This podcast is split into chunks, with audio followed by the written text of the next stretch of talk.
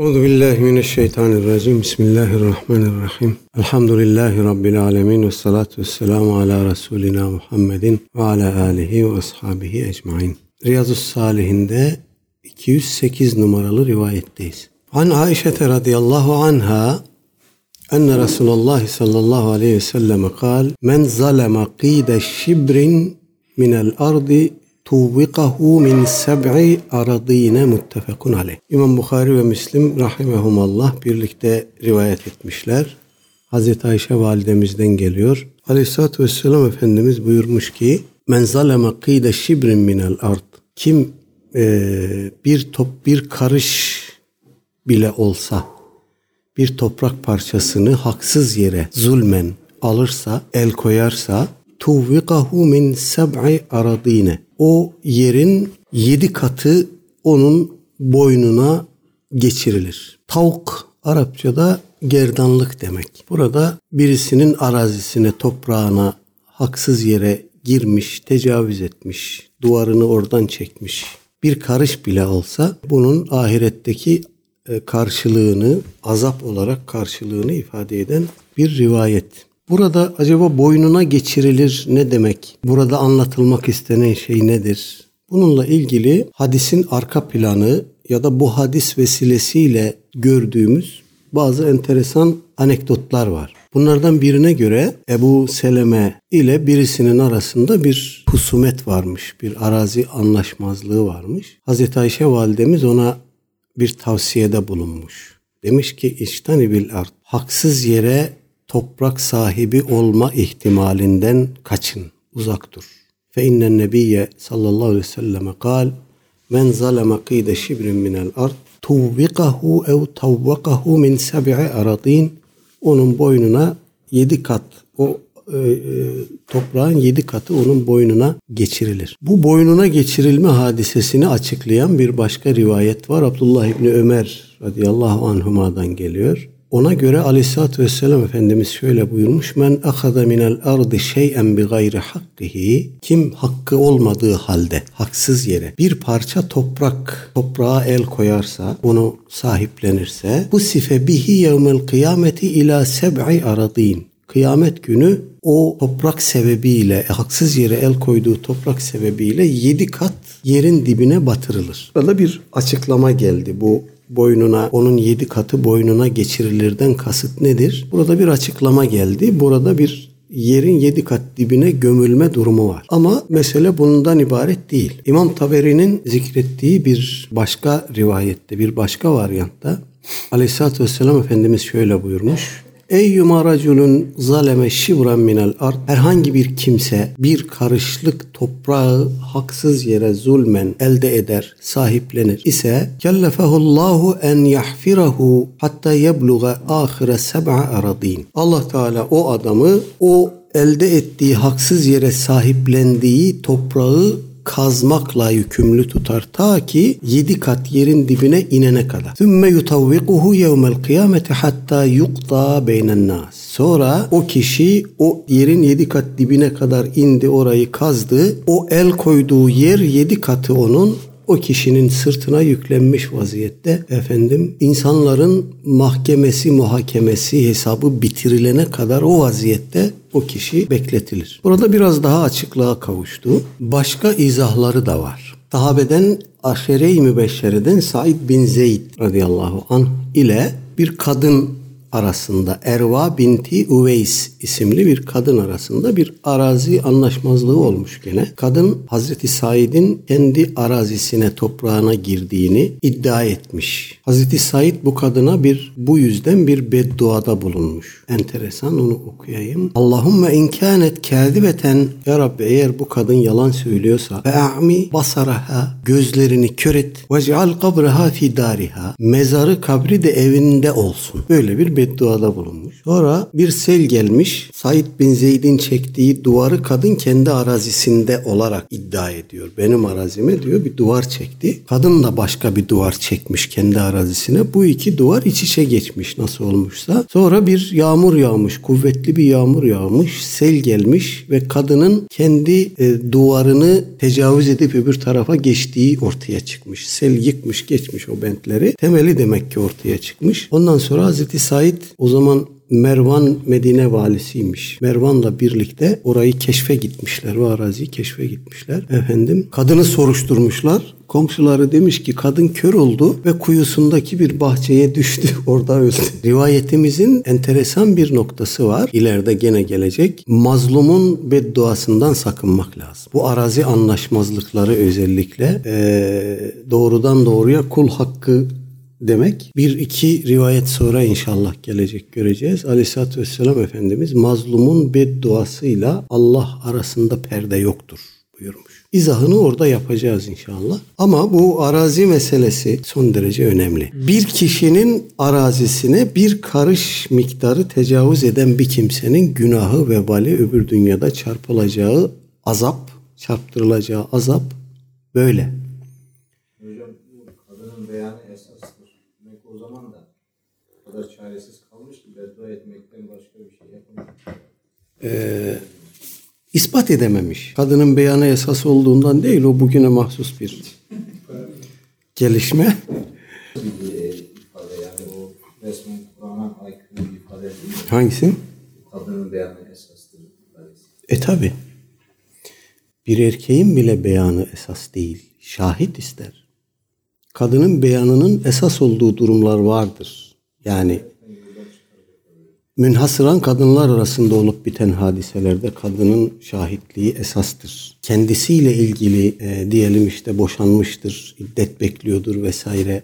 Onunla ilgili gene kadının beyanı esastır. Onun dışında karı koca arasında cereyan eden hususlarda mutlak surette şahit istenir ya da lanetleşmeye gidilir. Biliyorsun mülane diye bir şey var. Üçüncü kişi ile aralarında geçen hadiselerde ise mutlaka şahit istenir, delil istenir, hüccet istenir. Burada bizim hadisimiz bağlamında bizi daha fazla ilgilendiren husus arazi rantı meselesidir. Özellikle büyük şehirler biliyorsunuz bu e, imtihan ile yüz yüzedir büyük şehirlerde yaşayanlar, oraları yönetenler, araziye hükmedenler. Çok önemli bir meseledir bu. Bir kişinin toprağına bir karış miktarı girdiğinde kişi böyle bir azap söz konusu oluyorsa, kamuya ait bir araziyi haksız yere alıp işletip tasarruf edip alıp satıp neyse orada haksız yere tasarrufta bulunan kimsenin azabını varın siz düşünün. Buradan çıkaracağımız ders Evet arazi bağlamında ama daha ziyade kul hukuku, hukukul ibattır yani. Aleyhisselatü Vesselam Efendimiz bu tür e,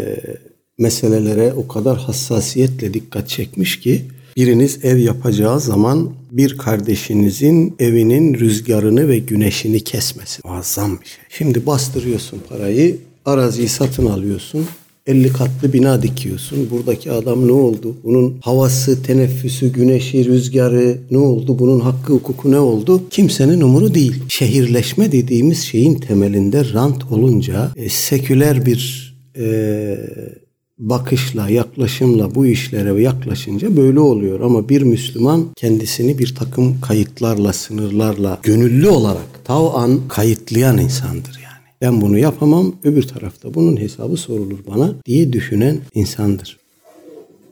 Hocam peki arsa sahibinin rızası olmadan mesela devlet kamu gücünü kullanarak alırsa bunu O başka kamu menfaati, kamu maslahatı söz konusu olduğunda bireysel maslahatlar ikinci planda gelir. O başka bir şey. Ama yani e, hepimiz okuyoruz, duyuyoruz, görüyoruz. İşte bir arazi parçası nasıl değerlendirilir? Nasıl orası, o orası rant şeyi haline getirilir, rant kapısı haline getirilir. Bunları hep okuyoruz, görüyoruz. Dolayısıyla bu tür şeyler yani insanın helakıdır Allah korusun. Efendimiz Aleyhisselatü Vesselam'ın bunu zaleme kelimesiyle ifade etmiş olması boşuna değil. Yani aldı diyebilir, el koydu diyebilir, gasp etti diyebilir böyle dememiş. Zaleme tabirini kullanmış. Bu zulümdür. Ve zalimlerin de akıbetini bir e, rivayet veya bir iki rivayet sonra inşallah okuyacağız, göreceğiz. Bu zulümdür. Bundan uzak durmak lazım. Buyurun. Ee, Şimdi ben de e,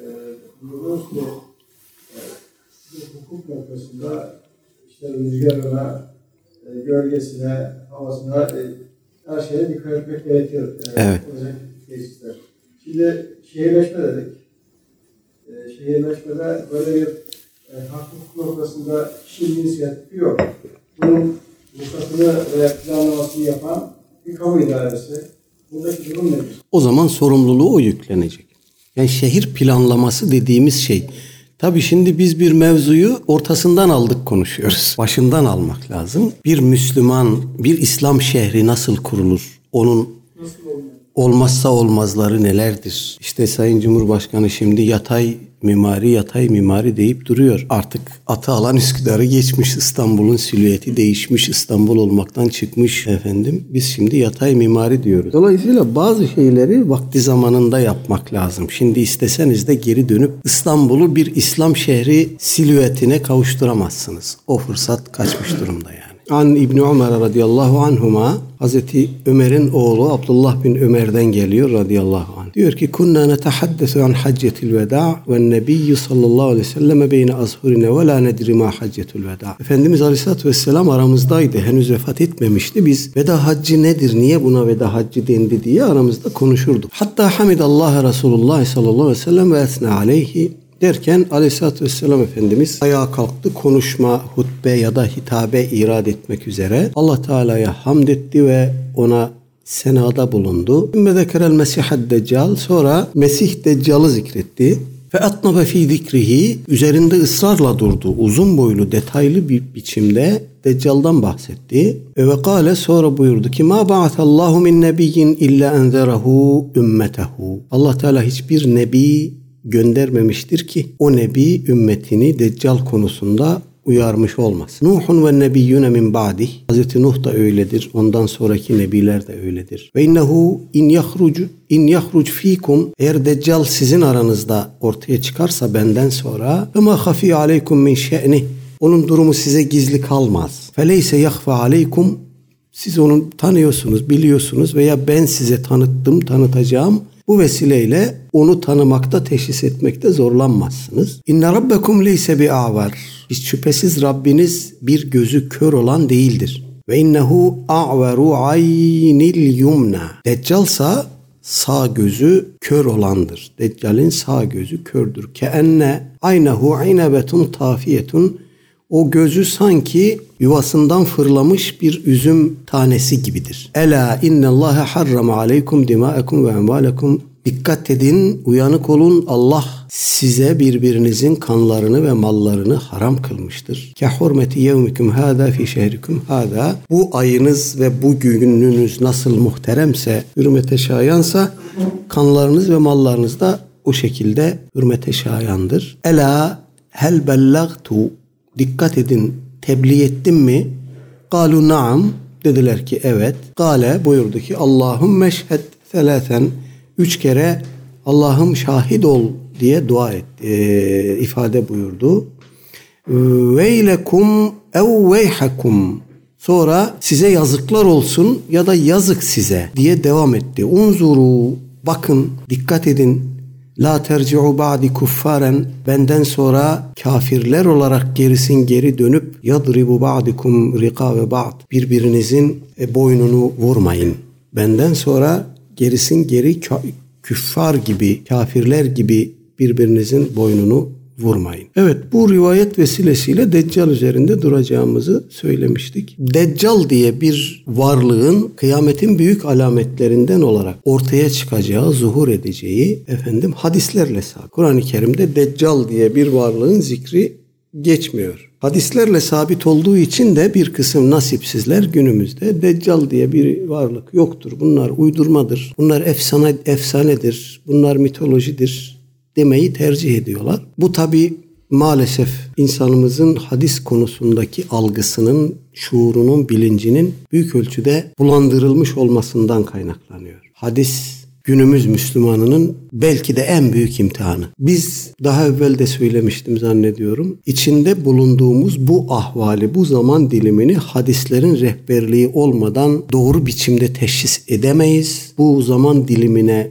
adını doğru biçimde koyamayız. Olup biten hadiseleri doğru biçimde değerlendiremeyiz. Tüm bu konularda önümüzü aydınlatan Efendimiz Aleyhisselatü Vesselam'ın hadisleridir. Ee, Efendimiz geleceği bilir miydi, bilmez miydi? İtikat bahsinde bunun üzerinde durmuştuk. Tahavi akidesi metninde durmuştuk. Allah Teala'nın bildirmesiyle bilir. Allah Teala Efendimiz Aleyhisselatü Vesselam'a gayba ilişkin haberler vermiş midir? Tabii ki vermiş. Bu neyle sabittir? Bu Kur'an'la sabittir. Bu sünnetle sabittir. Aleyhisselatü Vesselam Efendimiz madem ki Allah Teala'dan Kur'an dışında bir vahiy alıyor. Madem ki Kur'an dışı vahiy diye bir şey var. O halde Kur'an nasıl gelecekten geçmişten bahsediyorsa bir vahiy olarak sünnetin de gelecekten geçmişten bahsetmesi, haber vermesi son derece tabidir. Bunda şaşılacak, garipsenecek bir durum yok. Bu Deccal'ın fitnesi o kadar korkunç olacak ki Aleyhisselatü Vesselam Efendimiz bir hayli ısrarlı biçimde Deccal konusunda bizi uyarmış. Dikkat etmemiz gereken birkaç nokta var. Deccal ile ilgili,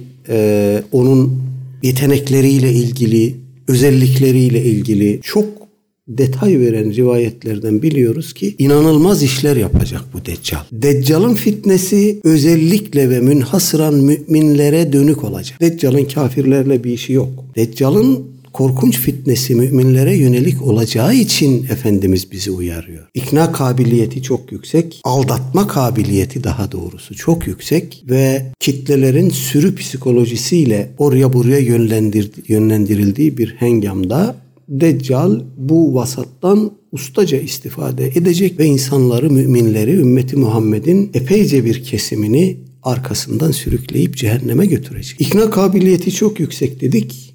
Aleyhisselatü Vesselam Efendimiz bunu Deccal'ın bir elinde cennet bir elinde cehennem diye ifade buyurmuş. Sembolik bir anlatımla. Ama arkasından da uyarmış. Dikkat edin cenneti cehennemdir. Cehennemi cennet. Size din diye, hakikat diye, hidayet diye, istikamet diye ne söylüyorsa bilin ki o sizi saptıracak şeylerdir onu. Sizi hangi konulardan uzak tutmaya çalışıyor, neyi itibarsızlaştırıyor, neyi gözünüzde küçültmeye çalışıyorsa bilin ki o hakikattir, haktır. O yüzden cehennemi cennet, cenneti cehennem. Propaganda gücü, aldatma ve ikna kabiliyeti ee, çok gelişmiş olacak. Onun propagandasının girmediği yer efendim saptırmadığı hane adeta kalmayacak. Çok dehşet bir fitne bu. Nasıl bir varlıktır? Deccal nasıl ortaya çıkacak?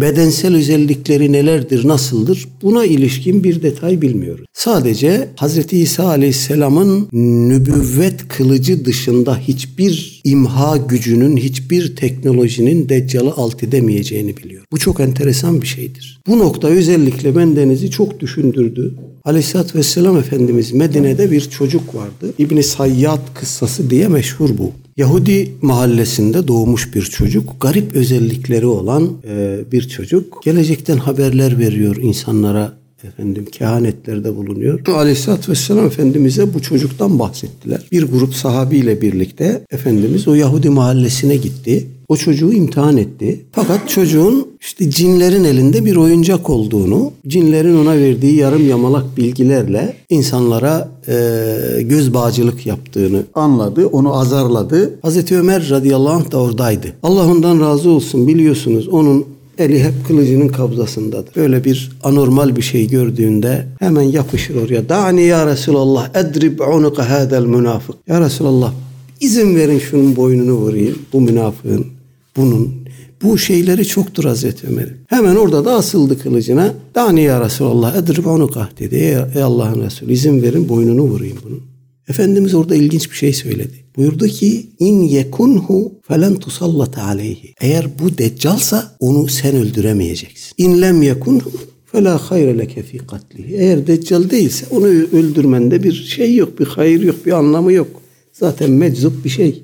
Öldürsen ne, öldürmesen ne. Burada bir şey söyledi Efendimiz. İn yekunhu felen tusallat aleyh. Eğer o deccalsa onu sen öldüremeyeceksin. Mustafa İslamoğlu'nun hadisin bu kısmıyla ilgili çok çarpıcı bir tercümesi vardır şeyde. Üç Muhammed'de zannediyorum okuyun. Muhteşem bir Arapçayla bu hadisin kafasını gözünü nasıl yarmış görün ibretlik bir şeydir. Ne kastetti Efendimiz aleyhissalatü vesselam? Bu deccalsa onu ancak İsa aleyhisselam öldürecek. Sen öldüremez.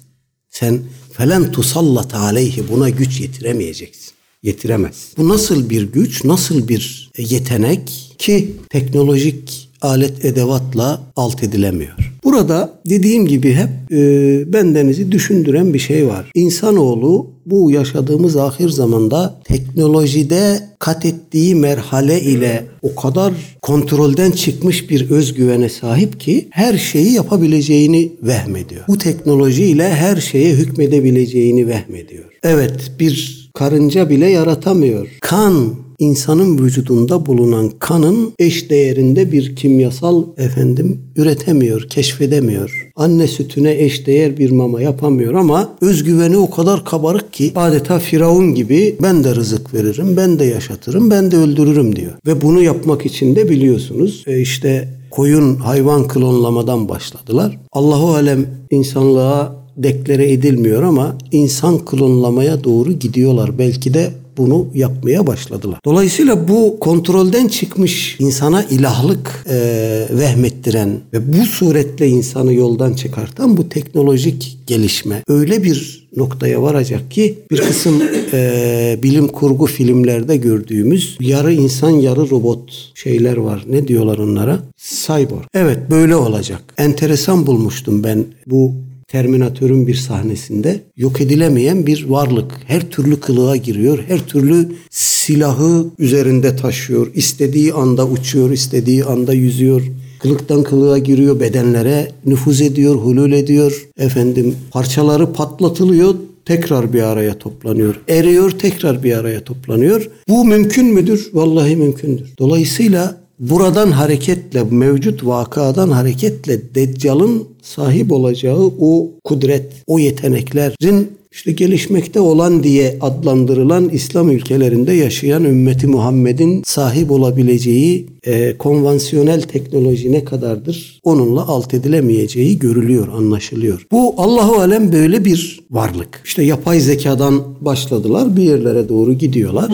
Efendim bunun sonucunda insanoğlunun teknolojide kat edeceği merhaleler sonucunda ortaya çıkacak bir şey midir bu? Kontrolden çıkacak bilmem ne olacak. Benim aklıma hep böyle bir şey geliyor. Bugün TRT Radyo'da dinledim. Amerikan ordusu katı maddeyi sıvılaştıran ve sıvılaştıktan sonra tekrar katı madde haline dönüştüren icadını yaptığını söyledi. Doğrudur ya o defa doğru. bu işlem olabiliyormuş. Sizin dediğinizin işte aynısı. Evet yani teknoloji oraya doğru gidiyor. Teknoloji teknoloji dediğimiz şey aslında insanoğlunun kendi helakını hazırlayan bir şey. Yani biz buna büyük bir imkan diye bakıyoruz. Büyük avantaj, büyük hizmet. Yavur yapmış ya şimdi bu adam cehenneme mi gidecek falan diyoruz ama bu aynı zamanda insanoğlunun hem insani değerler bakımından hem de yaşadığımız e, çevre bakımından, ekosistem bakımından, fizik dünya bakımından felaketini getiriyor aslında bu yani. Bu e, sembolik bir yorum yapacak olursak en sonunda bu çığırından çıkmış artık zivanadan çıkmış insanoğluna yaptığı zirve kat ettiği zirve noktasında bir nübüvvet müdahalesiyle nebevi bir müdahaleyle bu işin sonlandırılması anlamına da gelebilir diye düşünüyorum Allah alem. Hazreti İsa Deccal'ı neyle öldürecek? Belki kılıçla. Şimdi diyecekler ki Ebu Bekir Hoca diyor ki teknolojiye karşı Hazreti İsa kılıçla mücadele edecek. Deccal'ı yok. Onu alt edecek olan, onu mağlup edecek olan Hazreti İsa'nın elindeki kılıç değil, ondaki nübüvvet. Hazreti İsa nebi olarak mı gelecek? Evet, nebi olarak gelecek. Bir insan nebi olarak görevlendirilmişse bir daha oradan bir tenzili rütbe olmaz. O nebidir. Dolayısıyla Deccal'la olan mücadele aslında nübüvvetle ve onun temsil ettiği dünyayla, değerlerle çığırından çıkmış, rayından çıkmış insanlık arasındaki mücadelenin sembolik anlatımıdır Allah alem.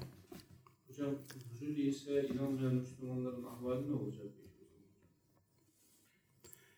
Valla bu tekfir meselesi üzerinde biz akide metnini okurken epeyce bir durmuştuk. Orada hatırlıyorum bir şeyden bahsetmiştim. Bizim kitaplarımızda sık sık geçen bir ifade var. Bilhassa usulü hadiste mütevatir bahsinde ve tekfirle ilgili fıkıh kitaplarında ya da kelam kitaplarında geçen bir meseledir. Tevatürün inkarı küfürdür. Herhangi bir şey tevatür seviyesine ulaşmışsa bir rivayet, bir hadis tevatür seviyesine ulaşmışsa onun inkarı küfürdür derler. Bu nasıl bir tevatürdür? Burada biraz detaya girmek lazım. O derste de girmiştim detaya. Burada olanlar hatırlayacaktır. Usulü fıkıh ulemasının ya da fukahanın tarifine göre tevatürdür birinci planda. Yani sayıya hesaba gelmeyecek kadar büyük kitlelerin saymak isteseniz sayamazsınız. O kadar kalabalık kitlelerin birbirine nakletmesi suretiyle bize kadar gelmiş haberler mütevatirdir. Mesela Kur'an'ın nakli böyledir. Sahabe döneminden itibaren Kur'an-ı Kerim'i kim kime nakletti diye saymak isteseniz sayamazsınız. Namazların efendim, orucun, zekatın, haccın, nasıl yapılacağı, nasıl kılınacağına ilişkin rivayetler de daha doğrusu ameller de böyle. Bu konudaki rivayetleri sayarsınız. Saymak mümkündür. Açarsınız hadis kitaplarını önünüze. Namazın nasıl kılınacağına dair kaç tane hadis var sayarsınız. Ama buna tevatür özelliği veren ameldir. Kitleler e, amel ederek birbirine efendim aktarıyor. Buna ameli tevarüs ya da ameli tevatür diyoruz. Bunu inkar eden kafir olur. Yani bir kimse dese ki Kur'an-ı Kerim'in şu harfi yanlış, şu fazla, şu eksik efendim kafir olur. İkinci husus hadis usulü ulemasının kabul ettiği tevatür tarifidir. Buna göre de belli bir sayı gerekmez. Bizde ilim hasıl eden, duyduğumuzda, dinlediğimizde bizde kesin bilgi hasıl eden şey mütevatirdir. Nakleden kişi ister 10 kişi olsun ister 50 kişi olsun fark etmez. Bu tarz tevatürün yani hadis usulü ulemasının tarifine göre tevatürün inkarı küfür değildir. Neden? Çünkü bu tevatür bunların mütevatir olup olmadığı ihtilaflıdır. Miraç bahsinde görmüştük gene hatırlayacaksınız. İmam Ebu Hanife Hazretleri demişti ki Miraç rivayetlerini inkar eden bid'atçıdır. Çünkü bunlar meşhur seviyesinde kalmış, mütevatir seviyesine çıkamamış. Ama hadis usulü uleması bunlara mütevatir diyor, ayrı mesele. Bunlar arasında da hadis usulü ulemasının tarifince mütevatir olanlar arasında da harici unsurlarla teyit edilenler vardır. Eğer böyle bir rivayet söz konusuysa onun inkarı da küfür olur. Ne gibi? Mesela sahabenin icma gibi. Bir konuda elimizde diyelim ki 15 sahabiden gelmiş bir rivayet var. Ama aynı zamanda sahabede icma etmiş. Muhalifi bilinmeyen kat'i icma bu. Bu ikisi bir araya geldiğinde buradan şüphesiz bir kuvvet hasıl olur. İşte o e, yakini bilgidir, kesin bilgidir, inkarı küfürdür. Ya da Kur'an-ı Kerim'in delaleti destekler o hadisleri. Bu mecmua da bir araya geldiğinde oradan da bir kuvvet hasıl olur. Bunun inkarı da küfürdür. Kaldı ki Nüzul İsa Aleyhisselam ile ilgili rivayetlerin e, ya adet olarak nakleden sahabilerin sayısı 60-70 civarında. Rivayetlerin sayısı 110'dan fazla. Elimizde 110'dan fazla rivayet var. İsa Aleyhisselam'ın kıyamete yakın yeryüzüne ineceğini anlat. Buna biz Kur'an-ı Kerim'in ilgili ayetlerini de onların delaletini de eklediğimizde ortaya yakini, kat'i, kesin bilgi çıkıyor. Ve korkarım e, her ne kadar günümüzde çok yaygın olsa da insanlar bu noktayı dikkate almıyor. Bu çok önemli, çok hassas bir mesele. Evet. Hocam Nuzul İsa Aleyhisselam hakkında yani şöyle bir rivayet geçiyor. Okudum onu. Yani Mehdi Aleyhisselam'la Kudüs'te kılınan namazla alakalı. İşte Mehdi Aleyhisselam'ın namazı kıldıracağı, İsa Aleyhisselam'ın cemaatin içinde bulunacağı, doğal olarak Nebi'nin bulunduğu yerde halifenin namaz kıldırma olmadığını, kim söylüyor bunu? Velakin Resulullah ve hatemen nebiyin ayet kelimesine delil getirerek hani nebilerin sonuncusudur. Hı. Nebiye halife niye namaz kıldıramaz? Kim demiş bunu? yani şey olarak derece olarak üstün olduğu niteliğinde tabii Ebu Bekir radıyallahu anh Efendimiz Aleyhisselatü Vesselam mevzu Abdurrahman bin Avf da kıldırmış biliyorsunuz radıyallahu anh. Da Efendimiz Aleyhisselatü Vesselam yanlış hatırlamıyorsam Tebük dönüşü oldu bu. Efendimiz defi hacet için sabah namazı defi hacet için uzaklaştı. Sonra eee, döndü cemaatin yanına baktı ki namaz kılıyorlar. Abdest aldı gittiğinde baktı ki namaz kılıyorlar. O da hemen cemaat oldu. imama uydu. Onun arkasında namaz kıldı. Bitirdikten sonra da ahsentum dedi sahabeye. İyi yaptınız. E demek ki peygamber e, halife olması da gerekmiyor. Bir insanın arkasında namaz kılabilir. Bunda Dinen bir sakınca yok. Nüzul İsa Aleyhisselam üzerine söyleyecek çok söz var. İlginizi çekti biliyorum. Mevzu birdenbire oraya kaydı ama çok söz var. Bu dersi o alır götürür efendim. Bizim burada yapacağımız iş Ebu Hureyre radıyallahu anh'ın talebelerine ve çocuklarına söylediği şeydir. Ben belki göremem diyor ama siz yetişirseniz benden İsa Aleyhisselam'a selam söyleyin. Ben belki göremem diyor. Siz yetişirseniz selam söyleyin. Ebu Hureyre radıyallahu anh İsa Aleyhisselam'ın nüzul edeceği ortamı, vasatı efendim onun nüzulünden önce meydana gelecek hadiseleri bilen bir sahabi. Çünkü bunları da o nakletmiş. Bunları bile bile çocuklarına ve talebelerine diyor ki siz onu ben göremem siz görürseniz selam söyleyin. Bu nedir? Bu Hz. İsa Aleyhisselam'la ilgili ya da o bağlamda kıyamet alametleriyle ilgili şuuru diri tutma hassasiyetidir. Dolayısıyla çocuklarımıza, talebelerimize, gençlerimize, gelecek kuşaklara Deccal fitnesini çok iyi, ısrarlı bir şekilde anlatmamız lazım. Ki biz bugün bakın henüz kıyametin büyük alametleri zuhur etmiş değil ama o kadar çok ümmeti Muhammed'in kafası karışık ki. Gençlerimizin kafası o kadar karışık ki. Bu durumda böyleyken o durumda nasıl olur? Şüphesiz fitnenin boyutları çok daha büyük olur. Onun için çoluk çocuğumuzu, evladı iyalemizi kıyamet öncesi meydana gelecek alametlerle ilgili ciddi biçimde ve ısrarlı biçimde uyarmamız lazım. Aleyhisselatü Vesselam Efendimiz e, Burada bir kısmı sadece zikredildi veda hutbesi bağlamında Efendimizin tebliğ ettiği şeylerin bir kısmı bu rivayette zikredildi. Burada dile getirilen şeylerin önemi dolayısıyladır ki Allahu alem Aleyhisselatü Vesselam Efendimiz bitirdikten sonra ela hel bellagtu diyor. Dikkat edin tebliğ ettim mi? İnsanları şahit tutuyor ümmetini. Anlattığı şeyler çok önemli olduğu için o çok önemli şeyleri tebliğ ettiği konusunda ashabını şahit tutuyor. Arkasından da Ya Rabbi şahit ol diyor. Ben bu hayati meseleleri ümmetime anlat. Ya Rabbi şahit ol. Efendimiz Aleyhisselatü Vesselam bütün peygamberlik hayatı boyunca Kur'an ayetlerini tebliğ etti. Değil mi? Onları tefsir etti, açıkladı. Ama her birinin arkasından ela hel bellaktu demedi. Demek ki burada özel bir şey var. Hassas bir durum var. Aleyhisselatü Vesselam Efendimiz şahit tutuyor. Hem ümmetini hem Cenab-ı Hakk'ı şahit tutuyor. Bu kadar yeter zannediyorum. Buyurun. Deccal bir midir? Birçok deccal var. Bir, bir. Bu yorumlar bunlar çok şey yani e, manipülatif, spekülatif yorumlar bunlar. Sadece yorum. Tabi tabi. Yani çünkü Deccal'ın evsafı o kadar detaylı zikredilmiş ki hadislerde. Neler yapacağı, evsafı o kadar detaylı zikredilmiş ki bunu sembolizme yormak mümkün değil. İsa Aleyhisselam için de aynı şey geçerli. Ee, Bediüzzaman Said Nursi merhumun bir şahsı manevi anlatımı var. O bu diyalogçular onu öne çıkartarak sürekli bu işi Bediüzzaman merhuma da yaslamak istediler. Oradan efendim e, delillendirmek istediler ama tarif yaptılar. Çünkü Bediüzzaman Said Nursi Said Nursi merhum İsa Aleyhisselam'ın şahsan ineceğini inkar etmiyor. Onu vurguluyor ama diyor ki o inmeden önce Hazreti İsa'nın temsil ettiği değerler yeryüzüne hakim olacak anlamında şahsı manevisi nüzul edecek diyor. Bunu çok istismar ettiler maalesef. Evet. Deccal faslı yeterli olur mu?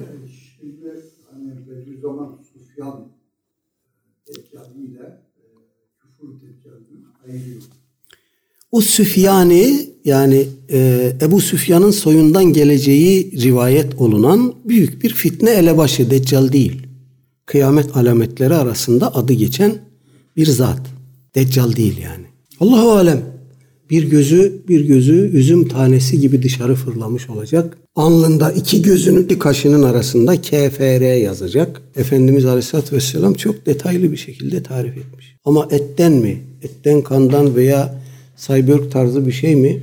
Allahu alem. Yedi kat yerden bahsedildi. Hadislerde çok sık geçer bu. Kur'an-ı Kerim'de de Talak suresinde gördüğümüz bir tanımlamadır. 12. ayet. Bismillah. Allahüllezî halaka sev'a semavatin. Allah odur ki yedi göğü yarattı ve minel ardı mitlehunne. Yerden de onların mislini yani arzda da onların mislini. Bu ifadeden hareketle yerin de yedi kat şeklinde yaratıldığı e, ifade ediliyor. Bu yedi kat yer nedir, nasıldır? Yer kürenin merkezine doğru inildiğinde yedi katman mıdır bunlar? Her birinin özelliği diğerinden farklı yedi katman mıdır? Yoksa bunlar birbirinden ayrılması çok da mümkün olmayan katmanlar mıdır? Allahu alem bu jeologlar daha iyi bilir bu işi. Yeryüzünün katmanları hakkında bize sağlıklı, detaylı bilgi verirlerse biz de bu şeyi onun o doğrultuda yorumlayabiliriz. 209 numaralı rivayet. An Ebi Musa radıyallahu anhu kal, kal Resulullah sallallahu aleyhi ve sellem İnna Allah le yumli lizzalimi ve izâ ahadehu lem yuflithu. Thumma qara'a ve kezalike ahdu rabbike izâ ahadel kura ve hiye zalimetun inne ahdehu elimun şedid. Muttefekun aleyh. Yine Bukhari ve Müslim rahimehumallah müttefikan rivayet etmişler. Ebu Musa el-Eş'ari radıyallahu an naklediyor. Aleyhisselatü Vesselam Efendimiz buyurmuş ki inna Allah le yumli lizzalim. Hiç şüphe yok Allah Teala zalime mühlet verir. Süre tanır. Hemen helak etmez. Ve idâ ahazahu ama onu aldı mı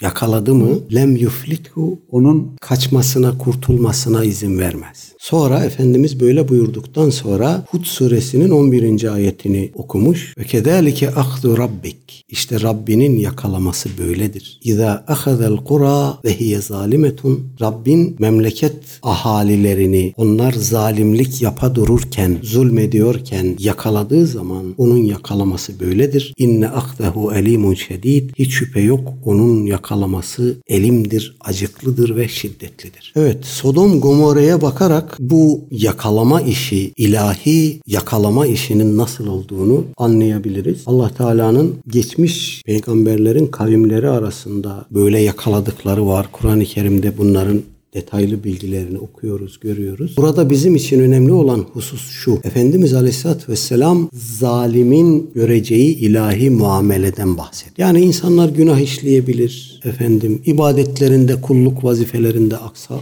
aksaklıklar olabilir. Ama zalim, zulüm söz konusu olduğunda Allah Teala'nın yakalaması ve onun şiddeti dikkatimize sunuluyor, bahse konu ediliyor. Burada Aleyhisselatü Vesselam Efendimiz hangi zalimden bahsedildiğini açıklamamış. Ama zulüm diye ifade edilen şeylerden uzak durmamız gerektiğine dair bir dolaylı hissettirme diyebilir miyiz? Bir ihsas diyebilir miyiz? Diyebiliriz. Evet. Her ne kadar burada Aleyhisselatü Vesselam Efendimizin okuduğu ayeti kerime geçmiş peygamberlerin kavimlerinden bahsediyor. Onlar hakkındaki hükmü anlatıyor olsa da Aleyhisselatü Vesselam Efendimiz bunu zulüm ve zalim bağlamında onu mutlak surette zikrederek dikkatimize sunuyor. Dolayısıyla zulüm anlamına gelecek ki geçen dersin başında neler zulümdür, neye zulüm diyoruz bunları bununla ilgili kısmi bir detay vermiştim. O türlü davranışlardan şiddetle sakınmak lazım. İleride gelecek olan başka rivayetler var. Nelerin zulüm olarak ifade edilebileceğine dair gerçekten çok enteresan rivayetler var. İnşallah önümüzdeki haftadan itibaren onları da görelim. Ve sallallahu ala seyyidina Muhammedin ve ala alihi ve ashabihi ecmain.